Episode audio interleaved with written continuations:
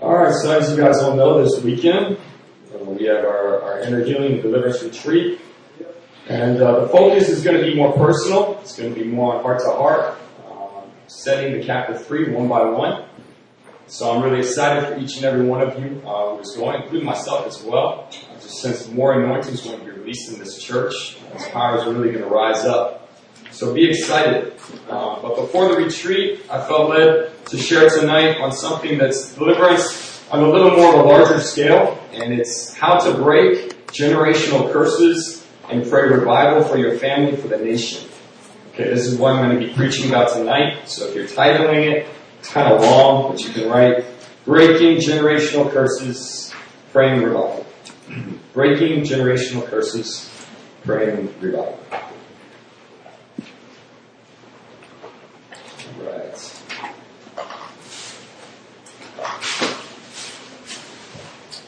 Before I get into the message though, let's pray.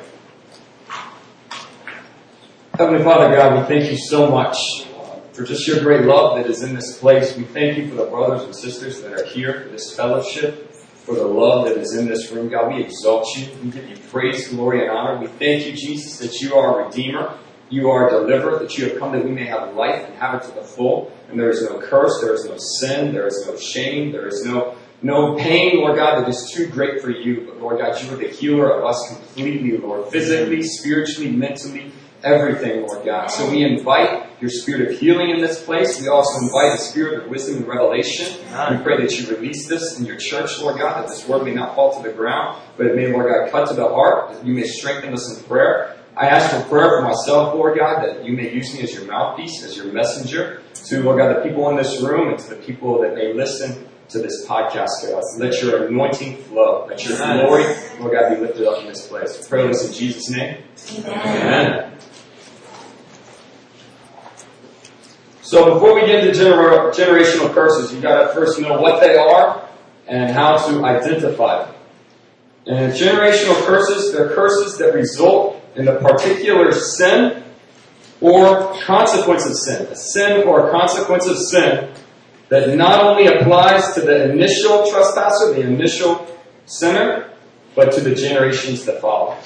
Okay? And this can affect not just people, but also nations, land, uh, things that are cursed. Okay, so it's a particular sin or consequence of sin that applies not only to the initial trespasser, but is passed down. And we see this throughout the Bible. Uh, some examples would be Abraham. He had a problem with integrity, uh, with honesty. He kept saying that his wife was, was his sister. Uh, and then we read that his son Isaac did the same exact thing. Had the same problem, uh, made the same lies. And then we read that the grandson, Jacob, was known as the deceiver. Uh, so it got even worse with Jacob. If we read about David, we saw that he had a problem with lust, uh, and this brought murder into his family. We saw that that went down into his son Amnon, his son Absalom, and his son Solomon, and even his grandson Rehoboam. Rehoboam had 18 wives, 60 concubines. So generational curses can also apply to nations. You read your Bible, you see this very clearly with Israel and Judah. The prophetic books are almost all about the curses uh, that have come upon the nation and why they are there as a result of injustice and idolatry and adultery. So the book, it, it's the, the Bible, it's, it's loaded with these things. And surprisingly, curses are even a part of God's character. This is part of God's character. If you read Exodus 34 verses 6 and 7, you can write that down if you want. This is when God reveals His glory to Moses. This is what He says. Exodus 34, 6 and 7. The Lord, the Lord, a God merciful and gracious, slow to anger and abounding in steadfast love and faithfulness, keeping steadfast love for thousands, forgiving iniquity and transgression and sin, but who will by no means clear the guilty, visiting the iniquity of the fathers on the children and on the children's children to the third and fourth generation. That's his character. Okay, that is who he is. He is loving, he is forgiving, he is merciful. He is also a God of justice. And he will allow consequences of sin. He will allow curses into people's lives to bring them to repentance. And if they do not repent, it will carry on. It will continue until the family has repented and is completely set free of it. You see, curses are a form of justice and of discipline. Deuteronomy 28 has 54 verses set aside for explaining generational curses. Leviticus 26 has 28 verses set aside explaining generational curses. The theme of Leviticus 26 is, and this is repeated four times in the chapter, then, as if you will walk contrary to me and will not listen to me, I will continue striking you sevenfold for your sins. So he's saying after one curse, if you do not repent, if you are proud at heart, if your heart is hardened, if you try and curse me, I will continue to discipline you. And if, if I continue to discipline you and you continue to be hard at heart, it's going to just keep coming. Why? Because he's a loving God. Because he wants us to come to repentance. He doesn't want to just leave us alone. He wants us to get in that place where we will finally be humbled enough at heart to say, God, I repent. God, I need you. You are my deliverer. I lay down my sins before you. I repent of them. So how do these generational curses get in? How are they different from just simple bondage? Exodus 20 verses 4 and 6, the Ten Commandments, says very clearly that if you commit idolatry, sins will come. As a result of idolatry, you will be cursed to the third and fourth generation. Idolatry is one of the very clear ones in the Bible. In my experience with deliverance ministry, it's often sins of the occult will allow generational curses and also extreme sins such as murder or uh, perverse sins, a lot of sexual sin. These things can get in and be passed down through the family. Signs of generational curses would be divorce being common in your family, fits of anger being common, depression, confusion, poverty, disease, early death, uh, other consequences as well. These curses cannot just in- infiltrate your family, but they can also affect the nation.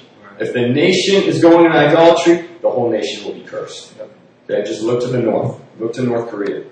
Deuteronomy 28, 54 verses of generational curses. It basically describes North Korea. Uh, you just see that nation is loaded with it. Haiti would be another nation that you would see. God doesn't want these curses to continue. He doesn't want us to live under the sins of our forefathers, of our dad, or our grandparents, of our great grandparents. He wants us to walk in freedom. Amen. And there's a chapter in the Bible that is a perfect example of how you pray against generational curses, both for your family and for your nation. And that chapter is Daniel chapter 9. So if you all could right now open your Bible to Daniel chapter 9, we're going to go through this prayer. It's a bit long, I'm not going to cover every verse.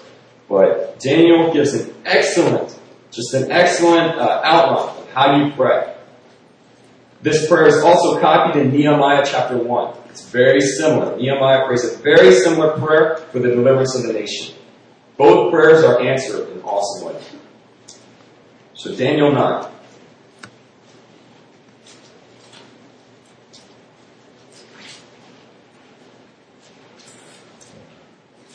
Quick background to Daniel 9 is that uh, is in exile.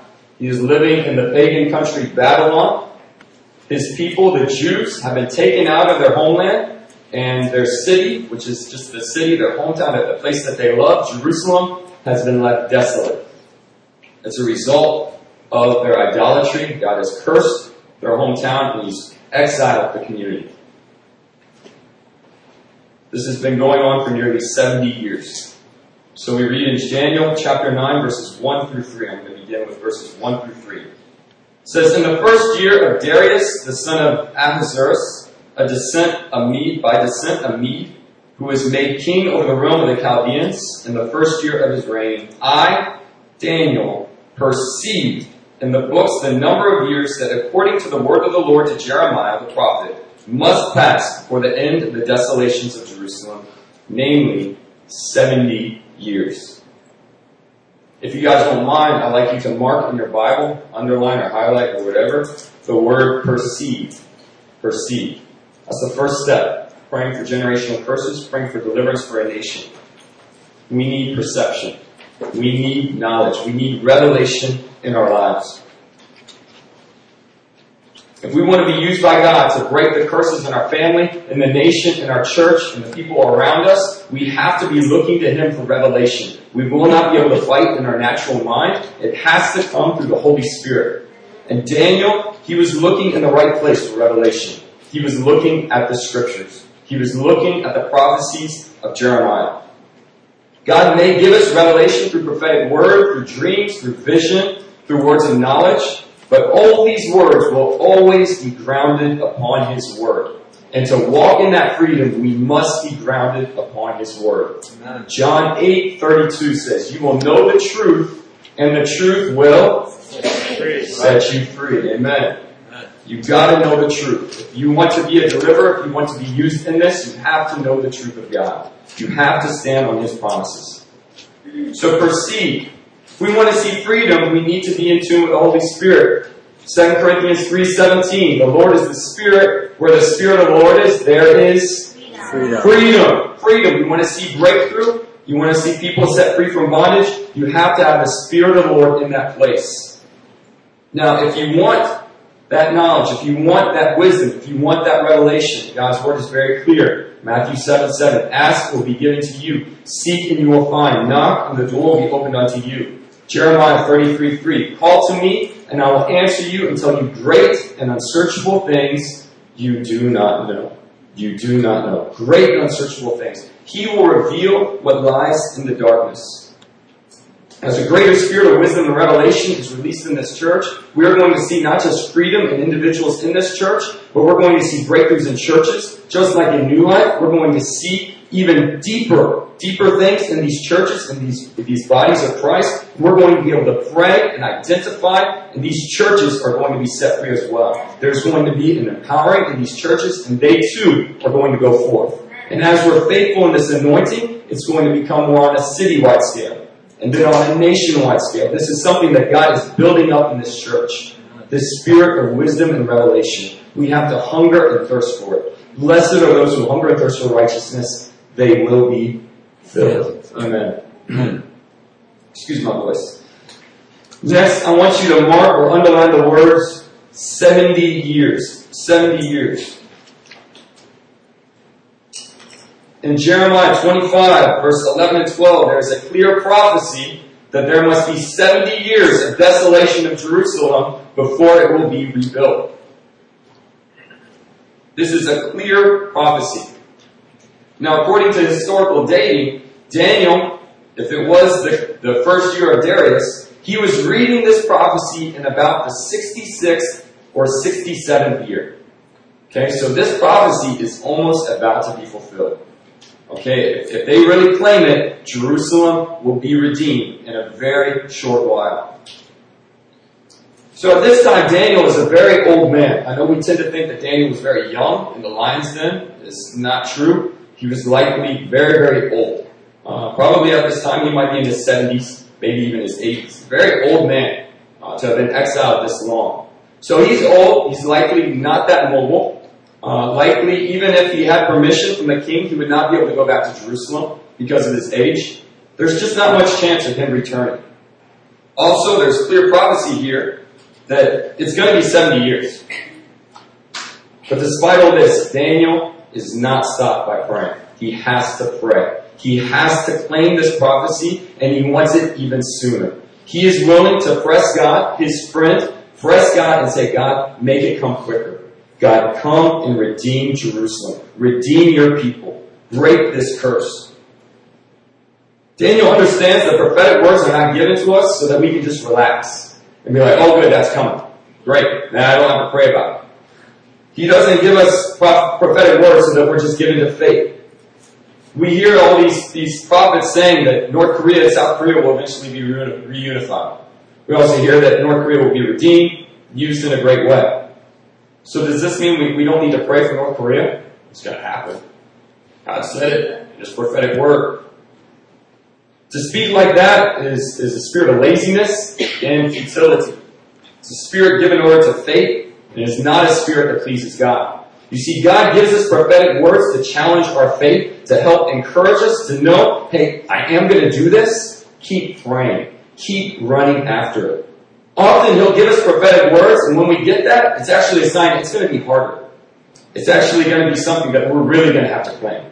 Because if He didn't need to give a prophetic word, then we could just pray on our own faith, and it would be answered. But if He gives a prophetic word that yeah, your, your wife is going to be that, this type of person, or your husband's going to be this type of person. You got to claim that. And you got to wait on the Lord. And you got to know, well, He's giving this to me because I'm not, probably not going to need her this, you know, tomorrow or the next day. Why would He give it? Unless He's saying, wait on me. Claim it. I have greater things. Do not be satisfied with anything less. I've given you my word. Now claim it. Pray it and walk in faith. Amen? Amen. So some of you guys have received a word or a vision or a calling for your life, or for your family, or for your company, or even for your country. You have to claim it in prayer and continue to claim it. To continue to claim it. To continue to claim it. Because God is faithful. He will come. Habakkuk 2 3 says, The revelation awaits the appointed time. Though it linger, wait for it. It will certainly come and will not delay. Though it linger, it will certainly come. It will not delay. Wait for it. Wait for it. Alright, next verse. Daniel 9, 3. I turned my face to the Lord God, seeking him by prayer and pleas for mercy, with fasting and sackcloth and ashes. Go ahead and mark or underline the words, turned my face. Turn my face to the Lord God. Daniel's received a revelation. He has the Word of God before him. What's his next step? To turn his face to the Lord. He's received a prophetic word. He's received a word from Jeremiah. So you just leave it to the side. You just say, oh, that's good. In a few years, he'll be back. No. He hears it and says, God has given me this word of revelation for a reason. I gotta claim it. I gotta bring it before him. And I'm not just gonna claim it in prayer. I'm gonna fast. I'm gonna empty myself before him and say, God, this has to be you. I'm gonna align myself with his will. You see, when you humble yourself and you pray and you fast, you're emptying yourself of you. And You're saying, God, it's your will that must be done. You see, God doesn't need us to act. He, you know, we, we can do all that we want, but if He's not in us, nothing's gonna happen. It's His arm that changes the nations. It's His arm that will save your mom and your dad. But He wants us to be involved in it. He calls us to be involved in it. And it's as we pray and as we fast that our hearts are able to be aligned with His heart. That we're able to know the prayers that He is praying on the throne. So that we too can be used as a deliverer. So that we can fulfill Isaiah 61 in our lives. The Spirit of the Sovereign Lord is upon me because the Lord has anointed me to, to do these things. We are not called to be bystanders. We are called to be active. And God wants us to be active first and foremost in prayer, in seeking His face. Before we can do anything else, we must come to Him in prayer. Another thing we see in this is that Daniel did not just pray once and he was done. It says that he sought God by prayer and fasting. So this likely wasn't a two hour fast and then God responded. Okay, he was persistently seeking God. There was persistence. This is what the church must have if we want to see breakthrough, if we want to see all the plans that God has for this church be fulfilled. If we, this is what we need, if we want to see all of God's plans for our family fulfilled. Persistence. Even the great prophets like Jeremiah, even these great prophets, they had to wait on the Lord. They had to pray. Sometimes it came immediately. Sometimes it took weeks. Sometimes it took months, like Nehemiah. He prays and he prays and he fasts and he fasts. Months later, God gave him an opportunity. God answered his prayer. It takes time. It takes persistence. If even the greatest prophets in, in the Bible had to wait, then we should expect to wait as well. Psalm 27, 14 says, Wait for the Lord, be strong and take heart. Wait for the Lord. Wait for the Lord. Wait for the Lord. We must be persistent in prayer. If we want to see the walls of Jericho crumble, we must be persistent in prayer. You know that those Israelites didn't see any crackling in that wall those whole seven days. They were marching and marching and marching. There was no sign of that wall crumbling. Jericho felt secure. But then as they continued to obey the Lord, they kept persistent. Boom, those walls fell. It was sudden. God acts suddenly, and we'll see this Uh, towards the end of Daniel chapter 9. God responds suddenly, and it's often in our place of prayer. Turn my face to the Lord God. Persistence. Persistence in prayer. Daniel chapter 9 verse 4. I prayed to the Lord my God and made confession, saying, O Lord, the great and awesome God who keeps covenant and steadfast love with those who love him and keep his commandments. You can mark the words great and awesome God. So Daniel, he's doing everything right. He's seeking revelation. He gets it. How does he get it? He's reading the Word of God. He is grounded on the Word of God. He gets his revelation. What does he do? He turns to the Lord in prayer and fasting. Now, how does he start his prayer? He's just read that his people will be exiled for at least 70 years. Then Jerusalem will be rebuilt. He's seen his, his family murdered, people dragged away. He's lost his friends, his loved ones. And he reads that, hey, if this prophecy is fulfilled, we'll be back in just a few years. Does he come to God with urgency and, and laying down his request? Does he come to God in anger for what God has done to the people? No. He comes to the Lord with praise. With praise. With praise. We will enter his gates with thanksgiving on our hearts. We will enter his courts with praise. Must come to the Lord first in praise. Daniel understood that God is sovereign. Daniel understood that even if everything is chaos on earth, God must be worshipped. He is worthy to be worshipped. And we must remember this in every crisis and every spiritual attack, that God is worthy of our worship. He is worthy of our praise. And there is nothing too urgent for us not to praise Him. He is worthy to be praised. Deliverance, breaking curses, revival, these things are not manufactured. They are not just some textbook prayer that you go through and then boom, you see this happen in your personal life, in your family, in your church, in your community. They are not manufactured. You're going to learn in these seminars some excellent teaching, some excellent guidance. But all that guidance and all that teaching is worthless without the Spirit of God. It is worthless without His presence. It has to be Him orchestrating it. He has to be the center. Praise puts Him in the center. It's also as we praise God that we remember who He is. Some of you guys have been, been hit by some despair this week, some by loneliness, some by, by lust and, and other attacks. So how do you come to God in prayer? Guilty and, and shameful? Do you come just repent, repent, repent? How do you come to God in prayer? The first thing you need to do in prayer is you need to praise God. And guys, I'll tell you, when you're being attacked in a specific way, you need to praise God for the quality of God that is counter to that attack. You're being attacked, in, uh, say, fear, you need to praise God for God is loving. He is with us. He is mighty to save. He is the rider on the white horse. He is our conqueror. He is our strength. He will never leave us nor forsake us. If we're struggling with shame, you know, shame for, for maybe messing up with sin, we need to praise God that He is gracious. He is compassionate. He is a loving God. He cares for those who trust in Him. If we're struggling with a spirit of lust, we need to declare, God, you are my deliverer. You are my purity. You are my strength against the enemy. You are the lifter of my head. There is no condemnation for those who are in Christ Jesus. It's as we praise God in these ways that faith rises up. That we see that that attack is just of the, of the enemy and he's nothing compared to our great and awesome God. Our great and awesome God. Faith rises up as you declare who he is.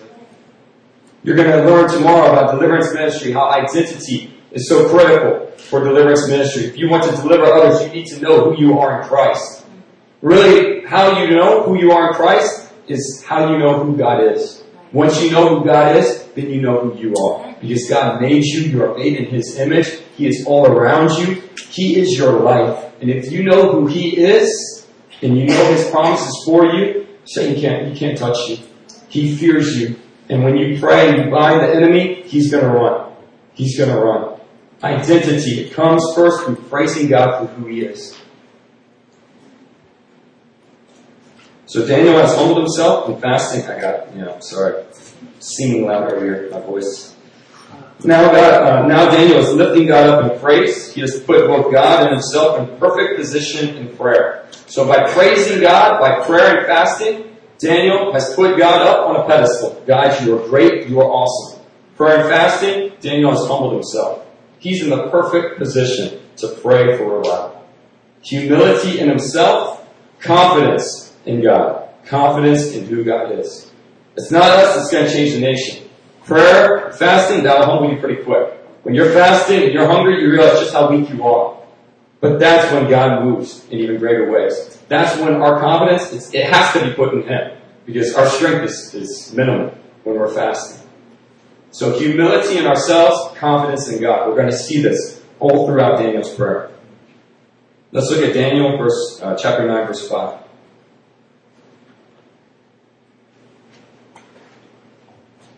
We have sinned and done wrong, and acted wickedly and rebelled, turning aside from your commandments and rules.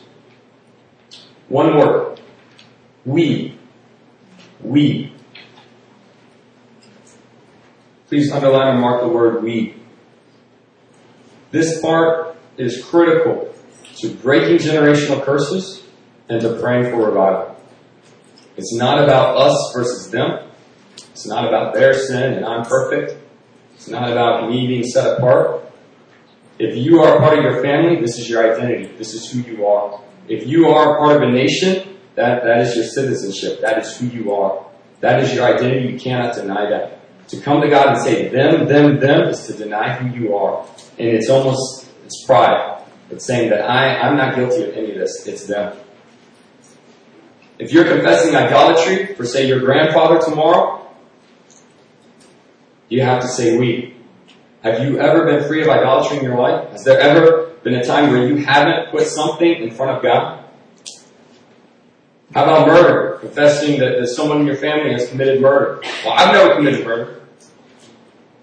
Jesus says very clearly that if we hate our brother or sister, it's the same as murder. In God's sight, it's the same. So have, have we murdered? Okay? So we must come to the Lord with we. With we. We have sinned. We have committed these sins. And I'll tell you, when you pray this prayer, it will humble yourself. It will, it will humble you as you pray this. And you will, you will not come to the Lord in, in a standing of pride. I am holy and they're not, so I'm just praying. You will come, you will come humble. Because you will remember that yes, we too are sinners. We may have been set free, but we will not forget where we have come from. We will still give glory to the Lord. We will give glory all our days. It's Him who delivered us. It's Him who works through us to deliver delivers others. It's nothing by our own works or our own merit. It's all by His grace.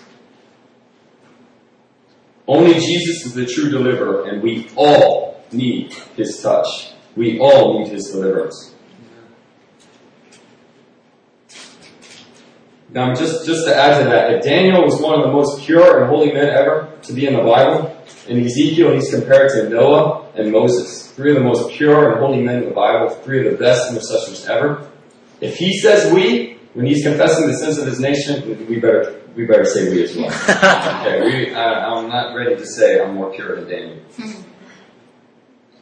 So if we read on through this chapter, it's a long confession, and I'm not going to go through every verse for time's sake, but I want to look at three verses that have a similar theme. It's verses 7, the first part of verse 7, verse 9, and verse 15. I'm going to read them for us. Verse 7. To you, O Lord, belongs righteousness, but to us, open shame. Verse 9.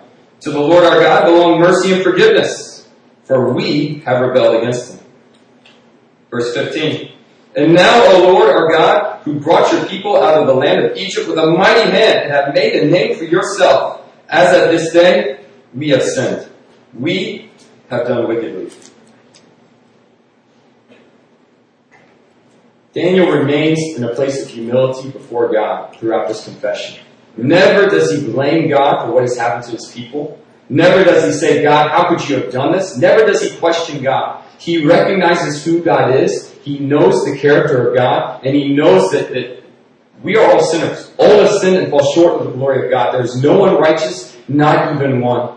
And he remains in that place of humility throughout this prayer. He continues to speak the character of God, and he continues to confess the sins. There is no self-righteousness at all in this prayer. He remains in that state of humility in himself and his people, confidence in God and who God is. He knows even though they have been wicked and they have sinned and done these horrible things, that God is a good God, that He hears their prayers, that He is a loving God. He bases none of His prayers on His good acts.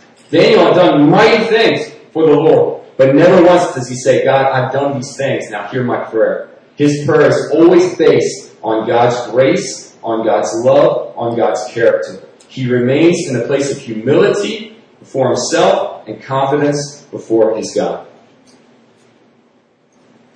It's not by our strength or our might that anything worthy can be accomplished. It's only by His Spirit working through us. It has to be through His Spirit. Now let's look at the intercession part. This is verses 17 through 19. I'm going to go ahead and read it through. This is a good prayer.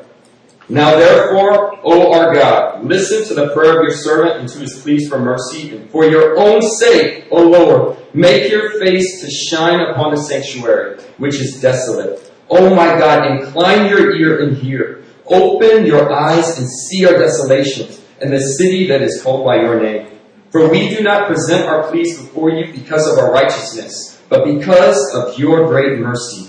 O Lord, hear. O Lord, forgive. O Lord, pay attention and act. Delay not for your own sake. O my God, because your city and your people are called by your name.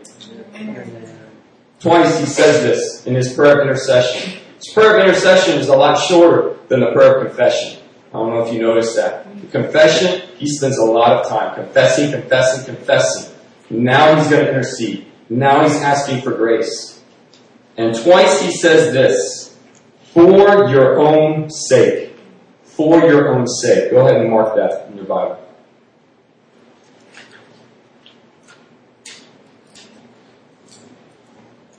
Daniel understood this, that all creation was made for the glory of God. Did you know that while you're here on earth? You were created for the glory of God. All creation, not just human beings, but also the plants, the animals, the stars in the sky, they are all to reflect His majesty, His glory. So Daniel knows that by His people, the Jews being redeemed, by them returning to Jerusalem, God will receive glory because these are God's people. These are the people set apart for His name. Other famous men in the, the Bible, such as Abraham, when he interceded for Sodom, Moses, when he interceded for the Israelites, when God was about to destroy the Israelites, they both prayed this same prayer. They said, God, for your glory, for your glory. This is about your glory. Are you not a righteous God? Are you not a good God? This is for your glory. If you allow these people to be slain, this takes away from your glory. That was how they prayed to God.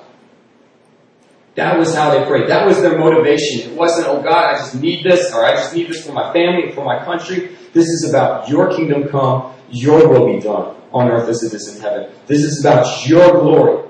Your glory and your glory alone. When you're praying for the glory of God, you can have confidence that God's listening to your prayers. You have pretty good confidence in that. Okay? And then you can have confidence that yes, God wants you set free because this glorifies His name us living in habitual sin, us living in shame, us living just, just hounded by past memories, this gives no glory to the Lord. God is not glorified by our sinful nature.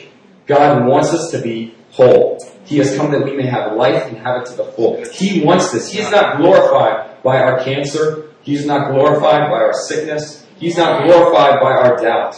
He wants us to live victoriously. He wants us to live healed. He wants us to live strong. And as we understand that, as we say, God, this is your glory, this isn't, oh God, heal because I'm praying and, and I feel really awkward with all these people watching me. It's not about us. It's not about Him answering our prayers. It's about His glory. For your glory, God. God, I'm doing this because you call me to, because you want your name being glorified. So I'm just going to pray, and this is up to you.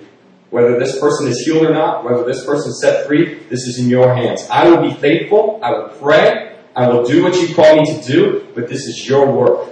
This is your work. This isn't my work. This is your glory. This isn't my glory. This is your name. This is the confidence we must have in our intercession. For your sake, O God, for your glory. When we pray that, you have confidence. You have confidence. God is a God that wants to be glorified. He is the only one worthy to be glorified.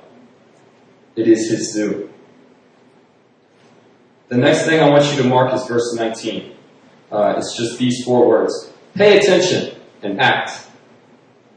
I like that translation. God, pay attention and act.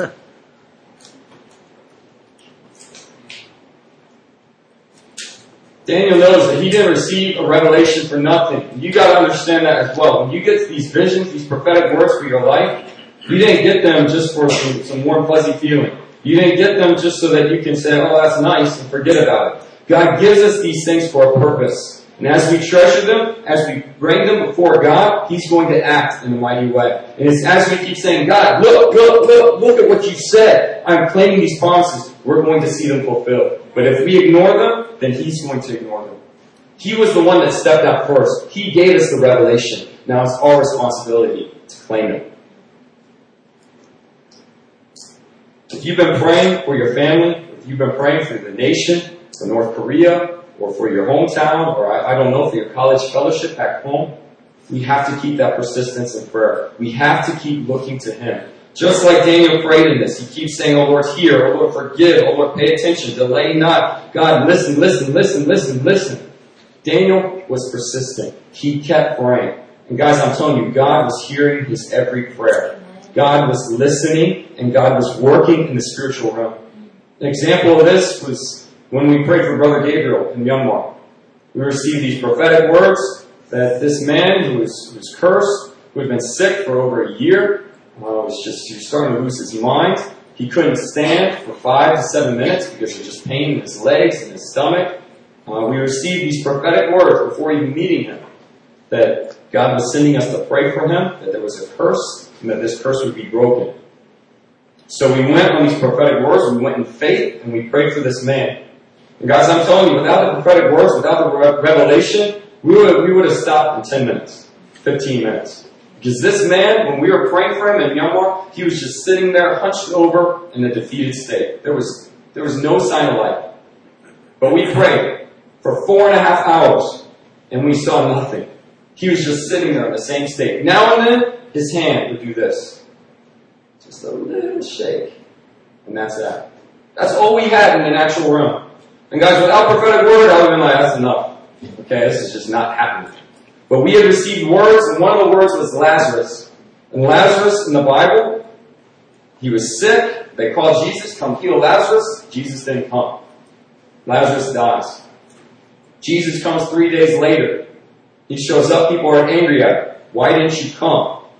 Jesus goes, first he weeps, then he prays, and Lazarus comes out. Glory to the Lord. Great glory to the Lord. I, sometimes we don't understand why doesn't Jesus come right away? But we have to trust that He is sovereign. And He knew if He came right away and healed Lazarus, it'd just be like another, you know, simple miracle in the Bible. He rebuked the fever and it left. But for three days, He waited. Just like the resurrection was a prophecy of what was to come. And when He healed Lazarus, it shook up the nation. It shook up the nation. So we knew in praying for Brother Gabriel, this is going to take a lot of time. We knew that we would just have to pray. We knew also that tears would be a part of this. And, and boy, did we cry. Like the brothers as well. There were just tears everywhere. Uh, and it was just the grace of God working through us that enabled us. Um, but we prayed four and a half hours, nothing. But guys, I'm telling you, in the spiritual realm, stuff was happening. And we would get a word here and there. Something's going on. You get a word. Yes, we see the curse getting broken up. We see, we see this happening. This is from multiple sources. At the four and a half hour mark, Brother Gabriel finally started to pray finally started to join us in prayer. Took four and a half hours. Within three minutes, he stood up and he continued to pray. He stood for 30 minutes. That was at least four times longer than he had been able to stand up before. Then he raised his hands. And the prophetic words that we have is once he raises his hands, we're done. Okay? He raised his hands in worship and wow, just praise filled the room. Now we know Brother Gabriel, he's still recovering from this, but we know that there was a big breakthrough there. And it wouldn't have happened if there wasn't persistence in prayer. It wouldn't have happened if we weren't listening to the revelation that we, we were getting and committing it in prayer. Keeping faithful and claiming it and claiming it. And I'm telling you, we, we were claiming it with all that we had. We were ready to stay all night if we had to. That was the grace of God working there. But that's what we have to understand.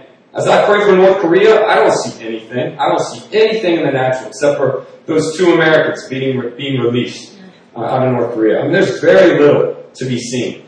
But does that stop me from praying? No, because God has given me promises and I must claim them. I must pray for them. And what I sense is going to be just like Brother Gabriel.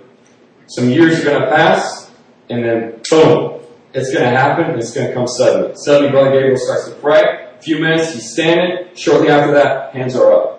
Took four and a half hours. Who knows how many, how much that is in years for North Korea. But will you pray? Will you be involved in it? Will you be able to stand and receive that, that, that glory? Just, just have that sense, man, I was involved to be used by God. Or do you sit on the sidelines and just be like, ah, forget it. It's not worth it to me.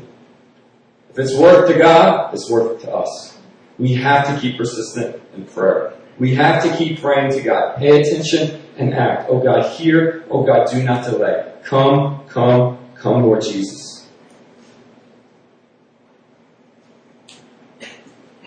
So if you read on in Daniel chapter 9, you see that his prayers, he was answered in a sudden way.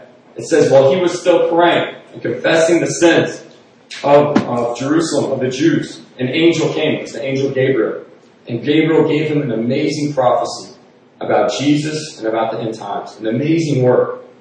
It was sudden though. It wasn't something where Daniel prayed for a while and then it was answered later on, or, or Daniel just prayed for a minute and then it was answered. It was something Daniel was persistent and then God showed up suddenly in his prayers. This is what we have to cling to. God's going to meet us in our prayers. He's going to meet us as we are persistent and we cannot give up. As the church leadership, as you guys go through the inner healing and through the deliverance tomorrow, God's going to set you guys free in mighty ways. And you're going to confess generational curses from your family and you're going to be broken off of these curses. To break them it's very easy. Just like Daniel, you confess the sin of your family, okay, and then you receive God's grace into your life. And if the prayer counselor is with you, he should cut the curse by the sword of the Spirit. It's just confessing it, praying the blood of Jesus over it. The blood of Jesus redeems us from our sins. Okay? And then cutting that curse. So it's going to be cut off of your life. Why? Because you're living after God. Because you are a Christian, you are a son and daughter of God. But for your family will be cut off, not unless they too bring before the Lord. Not unless you intercede for them and continue to break it. If your family is a non-Christian family, if they do not believe in the Lord, then you have to keep praying like Daniel.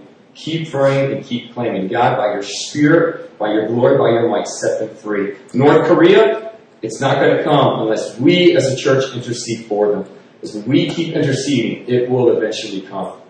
But it's that salvation for family members, unsaved, and salvation for nations, for cities, even for, yeah, for the lost. It takes time.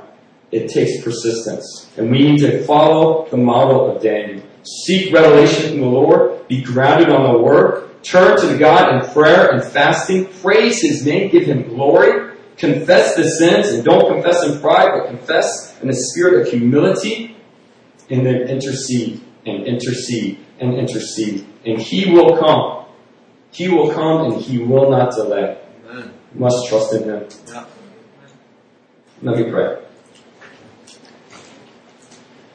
Heavenly Father God, we exalt you. We thank you, Lord, for your work. Lord God, your word gives us life. Lord God, we thank you. We thank you that, Lord God, we will know the truth and the truth will set us free. We thank you for the forerunners, Lord God, for those from long ago like Daniel, like Nehemiah, who interceded on behalf of their nation. And we saw, Lord God, your arm move in a mighty way. We thank you, Lord, for this faith that you give us, Lord, to know that you redeemed us from, Lord, every curse Lord God, by becoming a first for us, Lord. By your blood, we are redeemed, Lord God, we will fear no sin, no bondage, no, Lord, harmful memory, Lord, because, Lord God, you want your name to be glorified. You want us to walk in wholeness, Lord God, in holiness and righteousness, Lord God, in your strength, Lord.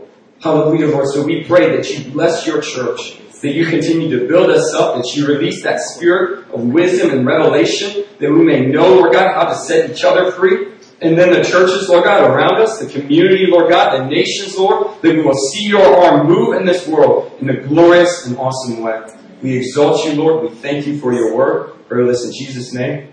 Amen. Amen.